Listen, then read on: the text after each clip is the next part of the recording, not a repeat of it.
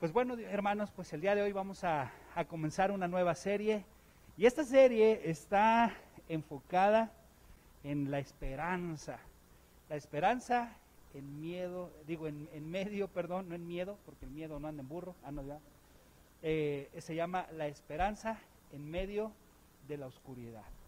Y para ello nos va a ayudar alguien que, es uno de esos profetas que muy poco se conocen, Inclusive hay gente que le llama que son los profetas menores, Habacuc. Acompáñame ahí en tu Biblia, abrirla. Vamos a, a, el día de hoy, el título del mensaje para todos aquellos que les gusta estar anotando es, ¿dónde estás Dios? ¿Verdad? Yo creo que es una pregunta que a veces cuando uno está en los momentos más, más difíciles, pues es, es esa pregunta a veces, ¿dónde estás? No te veo, no veo claramente que estés trabajando en mi vida, en mis circunstancias. Y sé que en estas semanas, ¿verdad? Va a ser una serie que creo que te va a ayudar bastante, nos va a ayudar bastante a atravesar los momentos difíciles que sea. Tal vez alguien, ¿verdad? En estos momentos está pasando eh, momentos difíciles y creo que Habacuc nos va a ayudar a, a encontrar respuestas a nuestras preguntas que tenemos. A veces pensamos que lo que Dios hace parece que es injusto, ¿verdad? Y a, veces decimos, oye, ¿por qué ellos viven así? Y yo que hago esto y esto y aquello y, y vivo otra, otra realidad, ¿verdad? Eh, a veces pensamos que, que Dios no actúa, pero déjame decirte algo, algo que vamos a aprender en esta serie es que eh, vamos a aprender cómo Dios está trabajando en medio de los momentos injustos, aunque tú creas que Dios no está trabajando. Aunque parezca que Dios está silencioso, tú te vas a dar cuenta cómo Dios está, está trabajando. ¿Ya lo tienen ahí? Eso. Esta, esta es la ventaja de tener una Biblia que trae separadores, ¿verdad? Eh, este, ya con eso ya se puede. El día de hoy vamos a ver un poquito el capítulo 1, no lo vamos a ver todo, vamos a tratar de optimizar un poco los tiempos, pero en, déjame explicarte quién es Habacuc.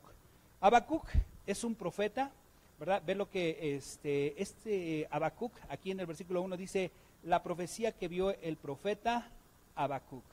Él era eh, descendiente de la tribu de Leví, era un músico y ustedes saben que los descendientes de la tribu de Leví pues eran sacerdotes, entonces él venía de esa, de esa línea.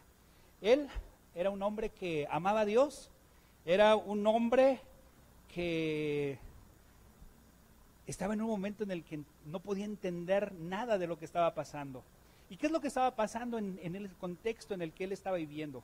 Mira, en el momento que él estaba viviendo, más o menos Habacuc fue escrito 600 años antes de Cristo, más o menos, nada más para que te des una idea.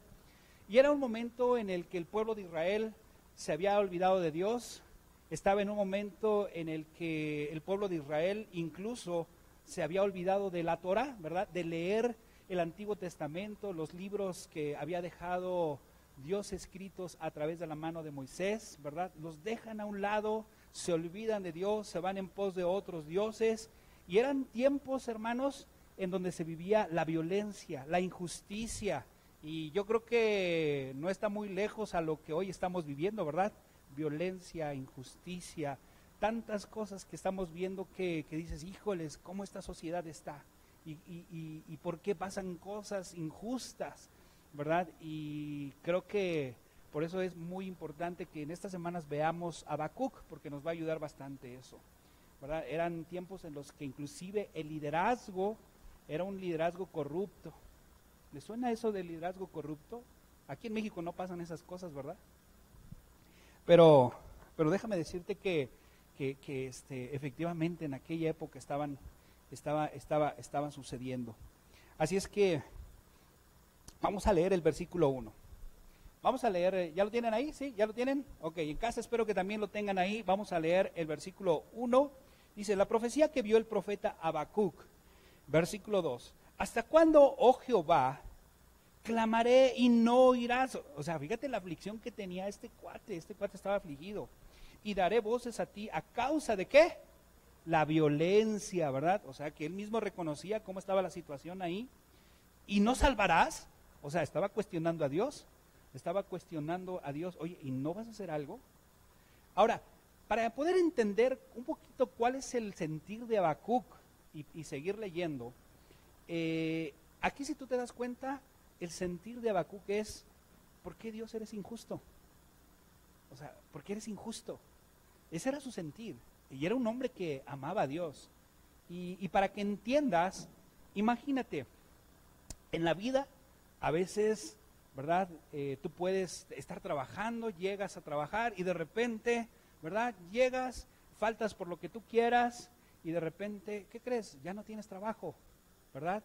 O de repente, a lo mejor eh, te has quemado las pestañas, ¿verdad? Aquí en México decimos quemar las pestañas es alguien que se ha pasado estudiando, tiene una carrera y a lo mejor hasta tiene maestría y de repente te encuentras que no encuentras trabajo, ¿verdad? Y sobre todo eh, personas de cierta edad, ¿verdad? Por ejemplo, yo, no, pues ya nada más un chavo de 30, 35 años y tú dices, ay, ya no voy a encontrar trabajo, ¿ah? Y de repente te encuentras eh, trabajando a lo mejor, no es nada deshonroso, pero oye, alguien que estudió tanto y a lo mejor dice, yo este, debería de ganar tanto y de repente me encuentro trabajando, eh, este, no sé, ¿verdad? Vendiendo pepitas o chicharrones. O digo, no tiene nada deshonroso eso, ¿verdad? Pero, pero a veces mi punto es que a veces tenemos expectativas y dices, ¿por qué? O sea, eh, tanto estudio, esto, aquello, y, y no hay trabajos y se los dan a otros, o inclusive, ¿verdad? Hay gente que se quema las pestañas trabajando de sol a sol y gana bien poco y de repente hoy ves en día puro chamaquito, ¿verdad? Con carros pero de lujo y tú dices, estos maleantes, ¿verdad? No creo que sean doctores, ¿verdad? Y, y, y, y tú dices, wow, o sea, no manches, ¿cómo estos cuates están, tienen esto, ¿no? Y salen de vacaciones. O a lo mejor también, ¿verdad? De repente tú dices, oye, pues yo hago mi, o sea, yo vivo una vida bien, amo a Dios, busco a Dios, y de repente un, familiar cae enfermo por lo que sea y le da cáncer, ¿no? Y, y, mira aquellos maleantes, y mira cómo viven ellos, ni siquiera honran a Dios, y mira cómo viven y van bien, ¿no? Y tú dices, ¿y por qué a mí? O inclusive, ¿verdad? A lo mejor alguien ha batallado con el cáncer, oró, eh, Dios fue bueno y le permitió eh, salir adelante del cáncer y de repente pasan unos años más y el cáncer vuelve otra vez. Y tú dices, ¿por qué si yo estoy amando a Dios? ¿Por qué permite Dios esta parte? Ese es el sentir que tenía Habacuc.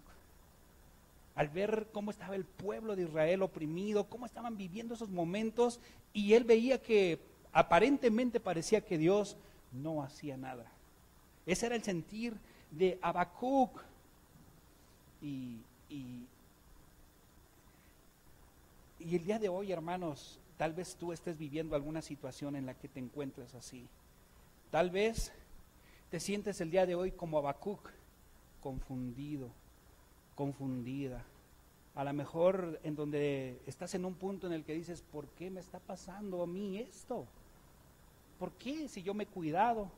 ¿Por qué si yo he procurado? ¿Por qué si yo me he esforzado y estoy viviendo esta cosa injusta? Llámalo como quieras. Eh, falta de trabajo, falta de oportunidades, enfermedad, lo que tú quieras, ¿verdad? Porque a lo mejor también en un momento dado, ¿verdad? Tu matrimonio iba bien, iba feliz y de repente, ¡pum!, algo pasa y de repente la persona que amabas te es infiel. Y todo cambia. ¿Verdad? Los tirabuzones de la vida cambian y eso hace que, ay, híjole, es complicado. Habacuc estaba confundido y le cuestionaba a Dios. Ve lo que dice el versículo 3, vamos a leer el versículo 3, acompáñame el, el versículo 3, dice, ¿por qué me haces ver iniquidad y haces que vea molestia? Le estaba, con todo respeto, le estaba cuestionando a Dios, estaba haciéndole cuestionamientos. Dice, destrucción y violencia están delante de mí, y pleito y contienda se levantan, por lo cual la ley es debilitada y el juicio no sale según la verdad, porque cuanto el impío asedia al justo, porque eso sale torcida la justicia. Mirad entre las naciones y ved y asombraos porque haré una obra en vuestros días que aun cuando se os contare no lo creeréis. Fíjate, en el, primer, en el capítulo, en el versículo 3 y en el 4 vemos tres problemas que tenía Habacuc. ¿Cuáles eran estos tres problemas? Número uno, primero, pon, pon atención y a lo mejor hasta tú te identificas con eso. Número uno, Dios no te importa lo que está pasando. Así uno pudiera pensar en algún momento. Ese es el primer problema que tenía Habacuc. Número dos, Dios, tienes la solución, pero no haces nada. Y no levanten la mano, ¿verdad? Ni tampoco ahí en casa, pero no me vas a dejar mentir que en algún momento de tu vida has pensado algo así. En algún momento ha estado eso ahí en tu mente y en tu corazón. Tercer problema que tenía Habacuc, Dios, lo que estás haciendo me parece injusto. Estás permitiendo que otra nación venga y haga todo esto con nosotros. Esos eran los tres problemas que estaba enfrentando Habacuc. Este era el pensamiento resumido de Habacuc. Lo que veo, lo que está pasando a mi alrededor, no tiene relación con lo que creo. ¿Te ha pasado alguna vez eso? En donde dices eso, lo que veo, lo que está pasando a mi alrededor, no tiene relación con lo que creo. Dios me dice que, que hay tantos salmos, ¿verdad? Por ejemplo, mi salmo favorito, el 91. El que habita al abrigo del, Altísimo morará bajo la sombra del Omnipotente, ¿verdad? Y, ah, y dices, ¿por qué? O sea, si estoy haciendo lo correcto, estoy viviendo esto. ¿Por qué me pasa? No lo entiendo. Inclusive, ¿sabes cuál era el pensamiento de, de? Si yo fuera Dios, o sea, si en mí está, yo lo haría mejor. Y no me van a dejar mentir que en algún momento alguien de ustedes ha pensado en, híjole, si yo pudiera arreglarlo, yo lo haría mejor, o yo podría hacerlo. Y, hasta lo vemos con el presidente, ¿va? Ay, este cuate, ¿verdad? Este cuate pudiera hacer esto, pudiera hacer aquello. Y hasta decimos, si yo estuviera ahí, yo haría esto y esto y esto. No me digan que no. Todos hemos pasado por esas aguas, ¿cierto o no? Ahora, fíjate, el día de hoy quiero hablarte de algo que, es muy importante y que, que lo vivió Habacuc. ¿verdad? Y lo vamos, a ir de, lo vamos a ir desmenuzando cada semana. Cada semana vamos a ir viendo todo el libro de Habacuc, lo vamos a ir desmenuzando poco a poco. Habacuc estaba en un momento en el que tenía una crisis de fe. ¿Quieres que te explique qué es la crisis de fe? Mira, ahí te va. Cuando nosotros eh, llegamos a Cristo Jesús, ¿qué pasa?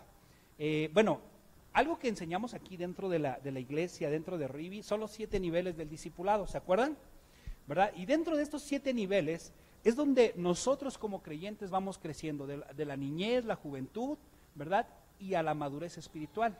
Porque es lo que Dios quiere, que no nos quedemos como niños espirituales, sino que vayamos madurando paso a paso. Y el día de hoy no te voy a hablar de los siete niveles del discipulado, pero sí te quiero hablar sobre los más importantes y, que en los cuales se encuentra Habacuc y que probablemente tú te podrías encontrar. Mira, número uno, la primera, la primera, el primer nivel es el arrepentimiento. ¿El arrepentimiento con qué tiene que ver? Es cuando alguien llega, te habla de Cristo Jesús y dices, wow, Cristo Jesús ha cambiado mi vida, Cristo Jesús me sacó de esto, hizo esto en mi vida, ahora tengo dirección, ahora sé quién soy, ahora soy su hija o soy su hijo y, Dios es grandísimo porque de tal manera me amó que dio a su Hijo unigénito, yo creí en Él y a eterna. Ese es el arrepentimiento.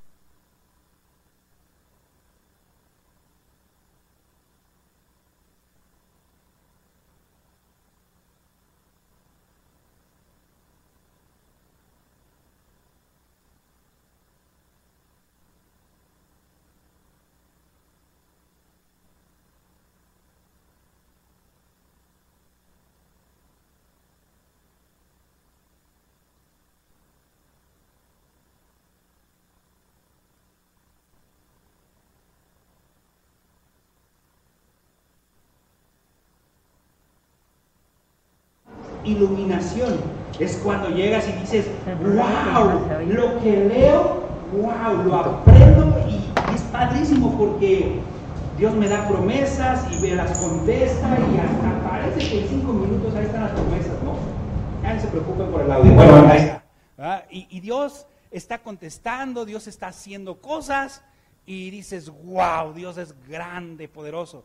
Y ahí es cuando estás, esa es la parte de la iluminación Y creo que eh, muchos le llaman tu primer amor.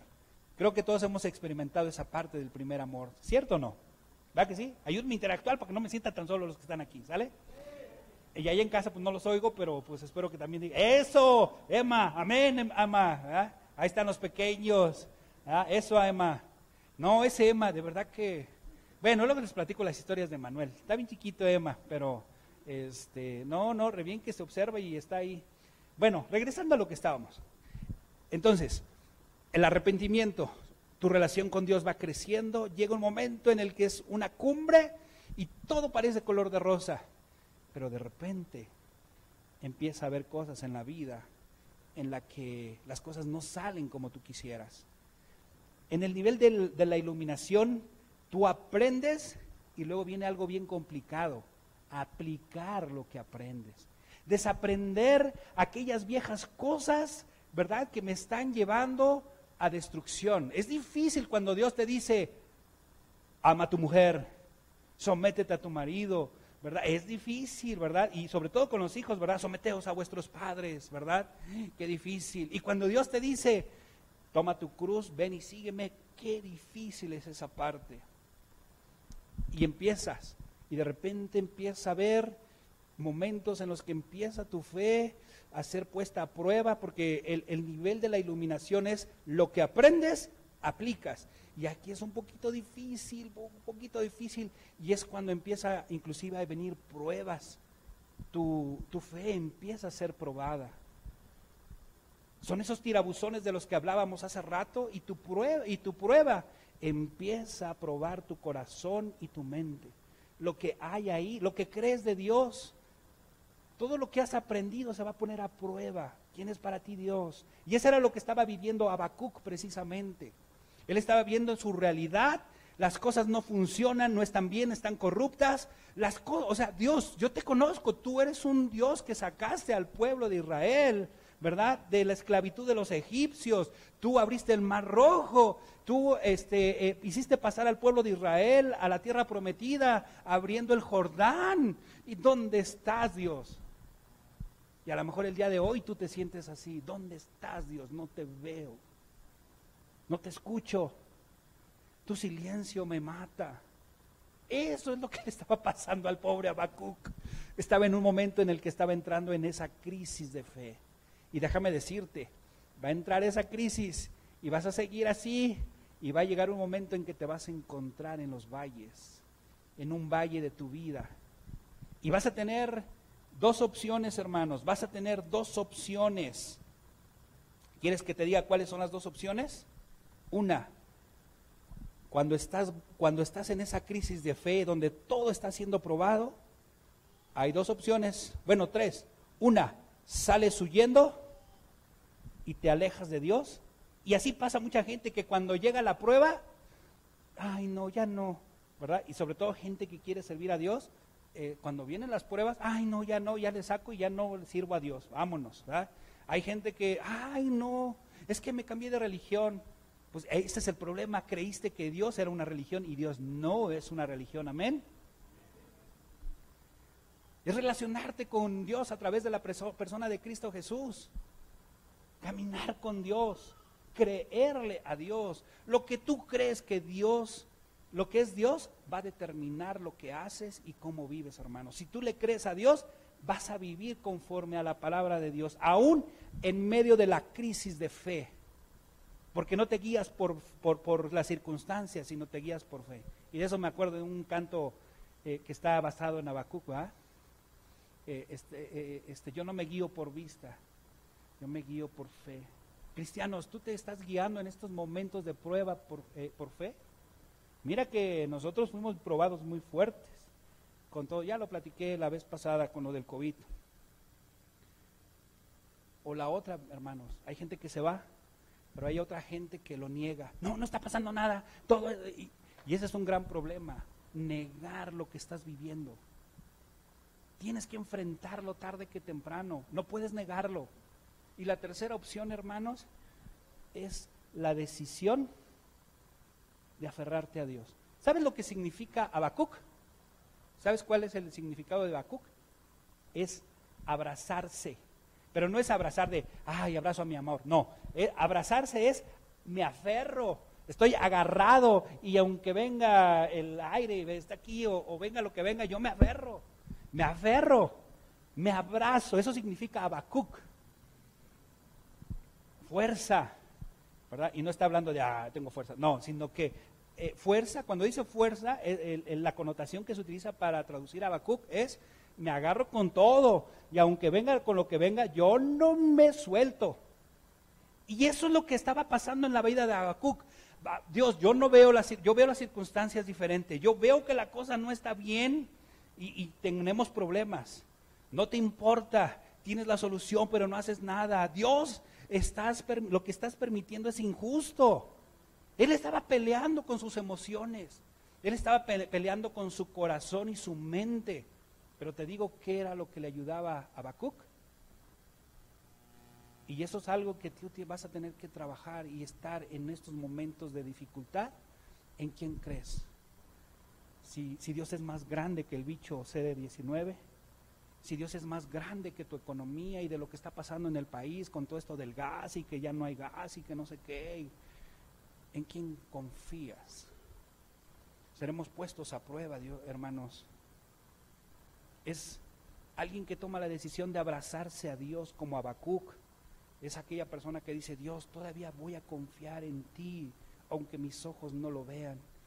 En este camino las cosas, aunque yo veo que no mejoran en primera instancia, y hasta parece que empeoran, porque cuando estás en una crisis de fe, hermanos, empiezas así, mira, empiezas así, así, así, así, así, bajas, bajas, bajas, bajas, bajas, y vas a llegar un momento en el que vas a llegar a pisar fondo, fondo.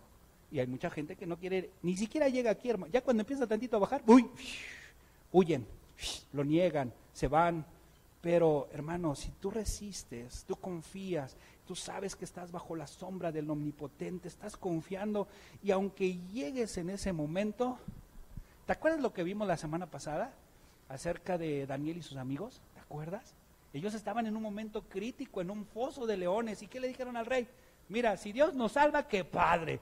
Y si, y, si nos salva, qué bueno. Y si no, también bendito Dios. Amén. Cuando tú estás en esa crisis de fe, ahí es cuando tu fe va a ser probada. Y tu fe ahí es donde va a decir si realmente crees en lo que Dios te dice o no. Mira, hermanos, abre tu Biblia ahí en Santiago 1.2. Abre tu Biblia ahí en Santiago 1.2, por favor. Para que puedas entender un poquito el contexto de este pasaje. ¿Ya lo tienen ahí? Dice, hermanos míos, ¿qué dice Santiago? ¿Ya lo tienen? ¿Ya? A ver, allá en casita, también búsquenlo, por favor. Por favor, búsquenlo ahí en casita, ¿ya lo tienen? Vean lo que dice aquí Santiago. Esto es importante, porque este pasaje nos enseña muy bien esa, bajada que tenemos como, creyentes, esa parte de crisis de fe cuando vamos cayendo y estamos llegando nosotros a la parte del valle, ¿verdad? La parte, ahora sí que decimos, hasta que pisamos fondo, ¿verdad? Hasta que pisamos fondo.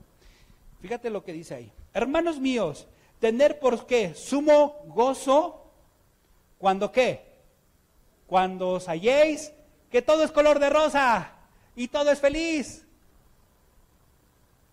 cuando os halléis en diversas qué? Pruebas. Ah, qué difícil es tener el gozo, hermanos, cuando estás en pruebas. ¿Te doy un secreto? ¿Sabes cómo quieres tener el gozo? Y esa sería una buena predicación para otra ocasión. Derramar tu corazón en alabanza a Dios. Cuando tú derramas tu corazón en alabanza a Dios y tú estás reconociendo en tu corazón y en tu mente que Él es Dios y Él sigue siendo Dios, hermanos, el gozo te regresa, aún a pesar en la circunstancia en la que te encuentres. Te lo garantizo. Y más cuando estás en esta parte de aquí, es cuando más tienes que estar aquí. Dice, sabiendo, aquí viene, esto es importante, hermanos, ustedes van a saber, sabiendo que las pruebas de vuestra fe producen paciencia. Fíjate, estás en este punto, vas bajando, hermanos, vas a tener que pasar por pruebas, pruebas, pruebas, pruebas, pruebas. ¿Y ahí qué va a producir? Paciencia. También puedes traducir esta palabra paciencia, ¿sabes cómo qué? Perseverancia. Perseverancia, perseverar. Y hay muchos que cuando están en esos momentos no perseveran y mejor se echan para atrás. Y la Biblia les llama, ¿sabes cómo? Apóstatas.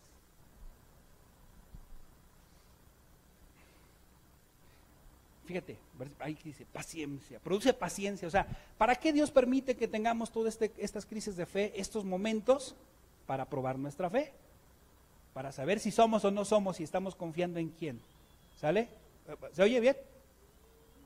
Le subo más, ahí está, ahí, ahí está, ahí se oye mejor. Ahora, ok, ahí está.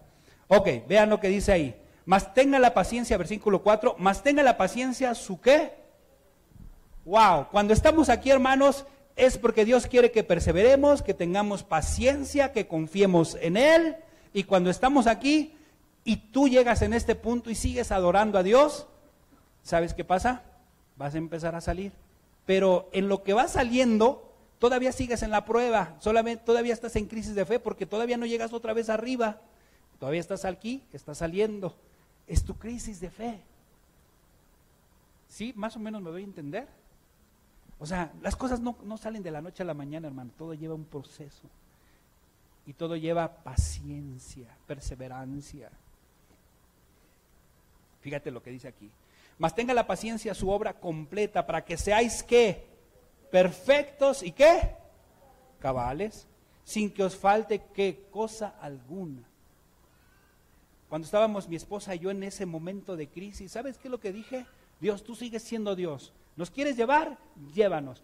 ¿Quieres, Señor, que nos, dejarnos? Déjanos. Haz tu voluntad en nuestras vidas. Tenemos miedo por lo que escuchas en la tele, lo que ves en el YouTube, lo que tú quieras y quien te dice todo.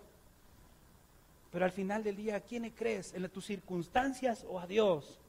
Y dijimos, Dios, tú sigues siendo Dios si nos llevas o, porque mira, hermanos, ya si nos llevaba, ¿estás, ¿estás, de acuerdo que ya tenemos la vida eterna mi esposa y yo, sí o no? Porque hemos puesto nuestra confianza en Cristo Jesús y Él es la vida eterna. Pero si nos dejaba, pues también bendito Dios, y eso quiere, es más compromiso, ni modo, mi amor, para ti, para mí, porque significa que Dios quiere más de nosotros, amén. Entonces, si nos dejó aquí es por algo, y si no, pues ya era tiempo de ir a casa, y Él sigue siendo Dios, porque Él tiene el control de las cosas. Y así estuvimos mi esposa y yo. Llegó un punto en el que las cosas no se veían bien, casi estuvimos a punto de ir al hospital y teníamos que seguir confiando en Dios. Y Dios nos fue sacando poco a poco, poco a poco, poco a poco. Y nuestra fe se tenía que, como dice aquí, perfeccionar, ser cabales, ¿no? Sin que nos falte nada. Y te digo algo, no nos faltó la fe. Ay, qué bueno, gracias a Dios, no nos faltó la fe. Y tampoco su provisión. todo. Versículo 5. Y si alguno de vosotros tiene falta de sabiduría, si uno no sabe cómo manejar la situación, uno no sabe cómo, cómo manejar la situación en esa crisis de fe, ¿qué dice la Biblia? Pídala a Dios, el cual da a todos abundantemente, sin qué, sin reproche, y le será dada. Hermanos, es, es cuestión de buscar a Dios. Y mira, eh, Dios no se queda callado. A veces Dios no va a actuar como uno quisiera. Mira, si no, pregúntale a Habacuc. Vamos otra vez a Habacuc ahí y vamos a terminar aquí. Dice, mirar entre las naciones. Eh, Habacuc 1.5, vean lo que dice ahí. Fíjense, aquí esto es lo curioso y con eso voy a terminar. Nada más voy a dar la lectura ya para terminarlo. Dice, versículo 1, mirar aquí. Ya eh, le cuestiona varias cosas a Habacuc y le dice, mirar entre las naciones y ved. ¿Y qué le dice Dios? Asombraos porque haré una obra en vuestros días que aun cuando se os contare, ¿qué dice? Hay uno que pensaría, yo creo que lo mismo que Habacuc, ahora sí Dios ya se puso las pilas, Dios va a hacer algo, Dios es grande, ¿cierto o no? Cuando uno lee ese versículo uno dice, ya va a empezar lo bueno, ¿cierto o no? Y de repente ve lo que dice el versículo 6, oh sorpresa, oh sorpresa, ve lo que le dice, porque he aquí, yo levanto a los caldeos, nación cruel y, ¿qué? presurosa que camina por la anchura de la tierra para poseer las moradas ajenas. Formidable es y terrible de ellas mismas procede su justicia y su, dignidad. Sus caballos serán más ligeros que leopardos y más feroces que los lobos nocturnos y sus jinetes se multiplicarán. Vendrán de lejos sus jinetes y volarán como águilas que se apresuran a devorar toda ella vendrá a la presa. El terror va delante de ellas y recogerá cautivos, como qué dice? Ah, o sea, en lugar de que vengan las buenas nuevas, va a venir una nación más poderosa y va a venir con todo contra nosotros. A veces me dice, qué gacho! Hermanos, a veces Dios no va a contestar como uno quisiera y en el momento que uno quiera. Pero el reto es, en tu crisis de fe, confiar en Dios.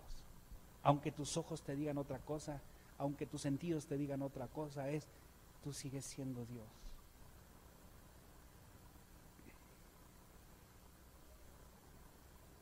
O sea, es difícil, hermanos. Ve lo que dice ahí. Vamos a saltar al versículo 12 ya para terminar. Ve lo que dice. Ve lo que dice aquí. ¿Ya lo, tiene, ya lo tenemos ahí? Eh, dice, ay, yo no, espérame. Ok, no eres tú desde el principio. Fíjate, esto es lo que estaba diciendo Habacuc. Tenía un diálogo con Dios y también con él mismo. Vea lo que dice. No eres tú desde el principio, oh Jehová, Dios santo mío.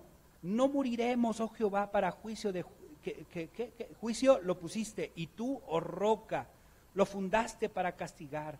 Muy limpio eres de ojos para ver el mal, ni puedes ver el agravio. ¿Por qué ves a los menospreciadores y callas cuando destruye el impío al más justo que él? O sea, Habacuc le estaba, le estaba cuestionando. Sin faltarle el respeto, le estaba cuestionando. Cuando tú sientas ese momento en el que estás aquí, habla con Dios cuestiona, pero, pero no con el afán de, de insultar a Dios, sino expresar tus emociones, lo que sientes, sé honesta, sé honesto. Porque a veces los seres humanos, ¿cómo estás? Bien, sí, bien, bien, bien, todo bien. Pero por atrás estás pasando las más feas. Y a mí me pasa mucho con, con varios de, de, la iglesia, o muchos, ¿verdad? ¿Cómo estás? No, bien hermano, todo feliz y luego ya te vas enterando por sus discipuladores y por lo que sea, por lo que haya, que el asunto no está bien. Porque somos así, nos creemos muy, muy santos, muy, ay, ¿verdad? Y no, hermanos, hay que ser honestos hasta, y con Dios hay que serlo más todavía. Me duele esto, no te veo. Yo cuando, cuando, te voy a ser honesto, o sea, llega un momento en que dije, Dios, necesito que me ayudes. No veo con claridad, pero si me ayudas como yo quiero no, tú sigues siendo Dios, tú eres Dios en mi vida, tú eres Dios en todo lo que tú haces. Y eso es lo que él reconocía. Versículo 13, ¿ya lo tienes ahí el versículo 13? Fíjate, dice, muy limpio eres de ojos para ver el mal, ni puedes ver el agravio, porque ves a los menospreciadores y callas cuando destruye el impío al más justo que él. Híjoles, y aquí le empieza a cuestionar varias cosas, pero él jamás dejó de, creer en Dios. Ve lo que dice el versículo 1 del capítulo 2 y ya con ese terminé. Ve lo que dice ahí. Ahí, después de varios cuestionamientos y ve lo que dice, sobre mi guarda, sobre mi guarda estaré y sobre la fortaleza afirmaré el pie y velaré para ver lo que se me dirá y qué he de responder tocante a mi queja. Hermanos, cuando estamos en la crisis, no hay otra cosa más que esperar en Dios, porque tú no puedes cambiar nada y solamente hay una cosa, esperar en Dios. Porque los que esperan en Dios correrán y no se cansarán. ¿Cierto o no? Y eso es lo que yo quiero decirles el día de hoy, hermanos. Quiero animarte a que no te canses en esperar a Dios, no te canses en buscar a Dios, ni su reino, ni su justicia. Deja que Dios actúe. Son crisis de fe y, y, créemelo, pronto va a pasar. Ahora déjame decirte algo. Esa crisis de fe va a ser tan larga como tú quieras y tan profunda como tú quieras o tan corta como tú quieras. Todo el secreto es en las buenas y en las malas confiar en Dios, porque lo que vivo refleja lo que creo de Dios. Yo puedo decir y hablar, ay, sí, yo creo en Dios, pero a la hora de los catorrazos, ahí se refleja en quien creo. Vamos a orar. Bendito Padre Celestial, gracias por tu palabra, gracias Señor porque sé que nos va a ayudar en todo este trayecto, la vida de Habacuc. Eh, Señor, pues ayúdanos a